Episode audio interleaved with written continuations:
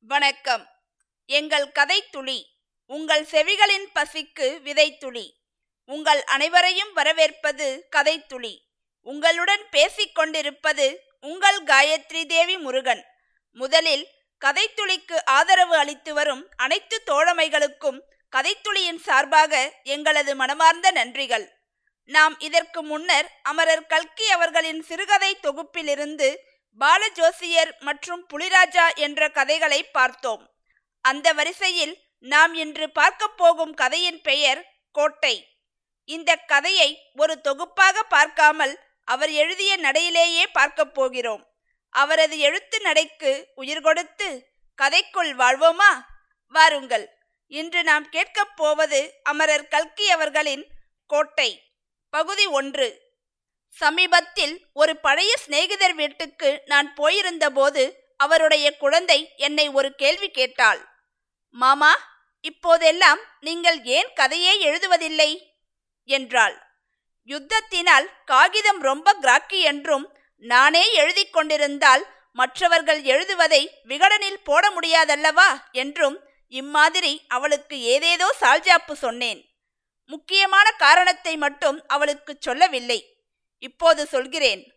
உலக வாழ்க்கையில் உண்மையாக நடக்கும் சம்பவங்களை பார்க்க பார்க்க கதையாவது காரணமாவது என்று எனக்கு தோன்றிவிடுகிறது. கதையில் கற்பனை செய்ய முடியாத அத்தனை அதிசயமான சம்பவங்கள் வாழ்க்கையில் நடக்கின்றன. ஒரு விசேஷம் என்னவென்றால் அந்த அதிசய சம்பவங்களை குறித்து யாருக்கும் சந்தேகம் உண்டாவதில்லை. இப்படியும் நடக்குமா என்று எண்ணுவதில்லை. வெகு தூரத்தில் நடந்த சம்பவமானாலும் பத்திரிகைகளில் வந்துவிட்டால் பூரணமாய் நம்பி விடுவார்கள் உதாரணமாக சென்ற மாதத்தில் நடந்த ஒரு விபரீத அதிசயத்தை கேளுங்கள். பெங்களூரில் ஒரு விவாகம் நடந்தது. மணமகனும் மணமகளும் ஏழைகள். கல்யாணம் ஆனதும் மாப்பிள்ளையும் பெண்ணும் இன்னும் அவர்களைச் சேர்ந்தவர்களும் சாலையோடு போய்க் கொண்டிருந்தார்கள் வழியில் மணப்பெண் அவளுடைய தோழி ஒருத்தியுடன் ஒரு மரத்தடியில் ஒதுங்கி சற்று இலைப்பார உட்கார்ந்தாள். அப்போது அந்த மரத்தின் கிளை ஒன்று ஒடிந்து விழுந்தது. அது அந்த மணப்பெண்ணின் தலையில் விழுந்தது. மணப்பெண் தட்சணம் உயிர் துறந்தாள். இந்த பரிதாப சம்பவம் பத்திரிகைகளில் பிரசுரிக்கப்பட்டிருந்தது. இதுவே ஒரு கதையில் வந்திருந்தால் நாம் லேசில் நம்பிவிடுவோமா? அந்த மணப்பெண் அந்த மரத்தடிக்குத்தானா போயிருக்க வேண்டும்? வேறு மரத்தடிக்கு போயிருக்க கூடாதா? அந்த மரக்கிளை ஐந்து நிமிஷத்துக்கு முன்பே ஒடிந்து விழுந்திருக்க கூடாதா? அதுவும் மணப்பெண் தலையில் பார்த்துத்தானா விழ வேண்டும்? பக்கத்தில் உள்ள யார் தலையிலாவது விடக்கூடாதா என்று ஆயிரம் ஆட்சேபங்களை சொல்வோம். இதை நினைக்கும் போதுதான் எனக்கு கதை எதற்காக எழுத வேண்டும் என்று தோன்றுகிறது.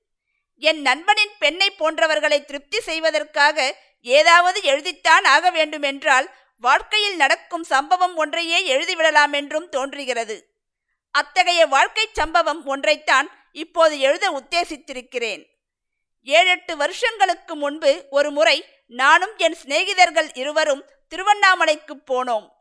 அண்ணாமலைநாதர் ரமண ரிஷிகள் எஸ்விவி ஆகிய இந்த மூன்று பேரையும் பார்த்து வரும் நோக்கத்துடன் நாங்கள் புறப்பட்டோம். அப்போது எஸ்விவி தமது ஆங்கில கட்டுரைகளில் ஜயா என்னும் நாகரிக நங்கையை பற்றி அடிக்கடி எழுதி கொண்டிருந்தார். இப்படிப்பட்ட மாதரசியை வாழ்க்கை துணையாக அடைந்த பாக்கியசாலி யாரோ? அவரை அவசியம் பார்க்க வேண்டும் என்று எங்களுக்கு ஆவலாயிருந்தது.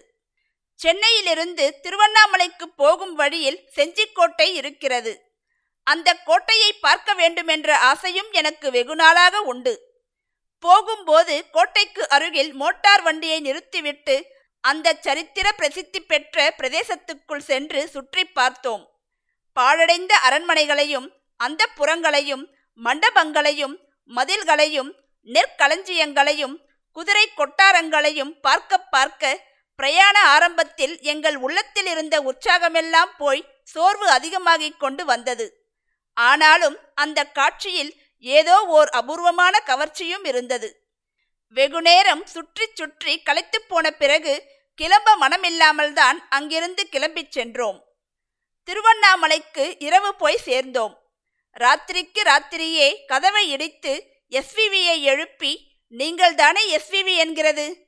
ஜயா சௌக்கியமா? அவளுடைய பொய்ப்பற்கள் இப்போது எப்படி இருக்கின்றன? என்றெல்லாம் விசாரித்து அளவலாவி திருப்தி அடைந்தோம். மறுநாள் அண்ணாமலை நாதரையும் ரமண ரிஷிகளையும் தரிசனம் செய்து கொண்டோம். சாயங்காலம் வெயில் தாழ்ந்த பிறகு சென்னையை நோக்கி கிளம்பினோம். சூரியன் அஸ்தமனமான சமயத்தில் வண்டி செஞ்சியை அடைந்தது. எனக்கு இன்னொரு தடவை அங்கே இறங்கி பார்த்துவிட்டு போக வேண்டும் என்று தோன்றிற்று. என் நண்பர்களுக்கு அது சம்மதமில்லை. நீர் வேண்டுமானால் போய் பார்த்துவிட்டு வாரும்.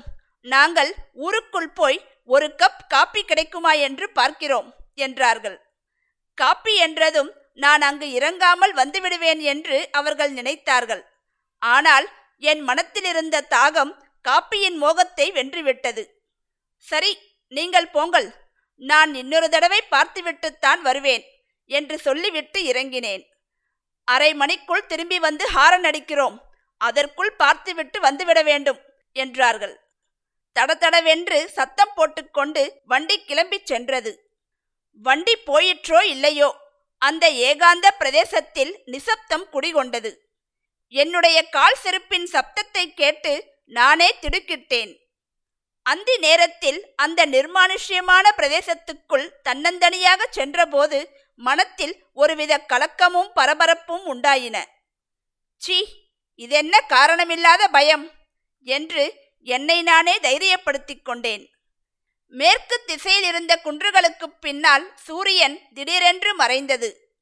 வெகு சீக்கிரத்தில் கையெழுத்து மறையும் நேரம் வந்துவிட்டது. அப்போது நான் பழைய பாழடைந்த கட்டிடங்களை தாண்டிக் கொண்டிருந்தேன். இருளடைந்த பாழும் மண்டபங்களிலிருந்து வௌவால்கள் இறக்கையை அடித்துக் கொள்ளுகிற சத்தம் கேட்டது. என் மனத்தில் பய உணர்ச்சி அதிகமாயிற்று. நல்ல வேளையாக அன்று பௌர்ணமியாதலால் கிழக்கே பூரண சந்திரன் உதயமாகிக் கொண்டிருந்தான். நிமிஷத்துக்கு நிமிஷம் நிலவின் பிரகாசம் அதிகமாகிக் கொண்டிருந்தது. அன்று பௌர்ணமியாக மட்டும் இராவிட்டால் நான் மேலே போயிருக்க மாட்டேன். பாதி வழியிலேயே திரும்பி இருப்பேன். பாழுங்கட்டிடங்களை தாண்டி போன பிறகு குன்றின் மேல் ஏறுவதற்கு அமைந்த படிகள் இருக்கின்றன. இந்த படிகளில் கொஞ்ச தூரம் ஏறிச் சென்று அங்கிருந்து பார்த்தால் அந்த இடிந்த கோட்டை பிரதேசம் முழுவதையும் பார்க்கலாம். அப்படி ஒரு தடவை பார்த்துவிட்டு திரும்பி போக வேண்டுமென்றுதான் இவ்வளவு தூரம் நான் வந்தது. படிகளில் ஏறத் தொடங்கினேன். இருபது முப்பது படிகளுக்கு மேல் ஒரு திருப்பம் இருக்கிறது.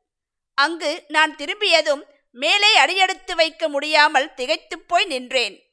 ஏனெனில் அங்கே திருப்பத்தின் முதல் படியில் ஒரு மனுஷன் உட்கார்ந்திருந்தான். அங்கு அமர்ந்திருக்கும் மனிதன் யார்? இந்த கதையில் அவரது பங்கு யாது? என்பதையெல்லாம் நீங்கள் தெரிந்து கொள்ள வேண்டுமென்றால் இந்த கதையை தொடர்ந்து கேட்க வேண்டும். நாம் கூடிய விரைவில் பகுதி இரண்டில் சந்திக்கலாம். அதுவரை உங்களிடமிருந்து விடை பெறுவது உங்கள் காயத்ரி தேவி முருகன். நன்றி வணக்கம்.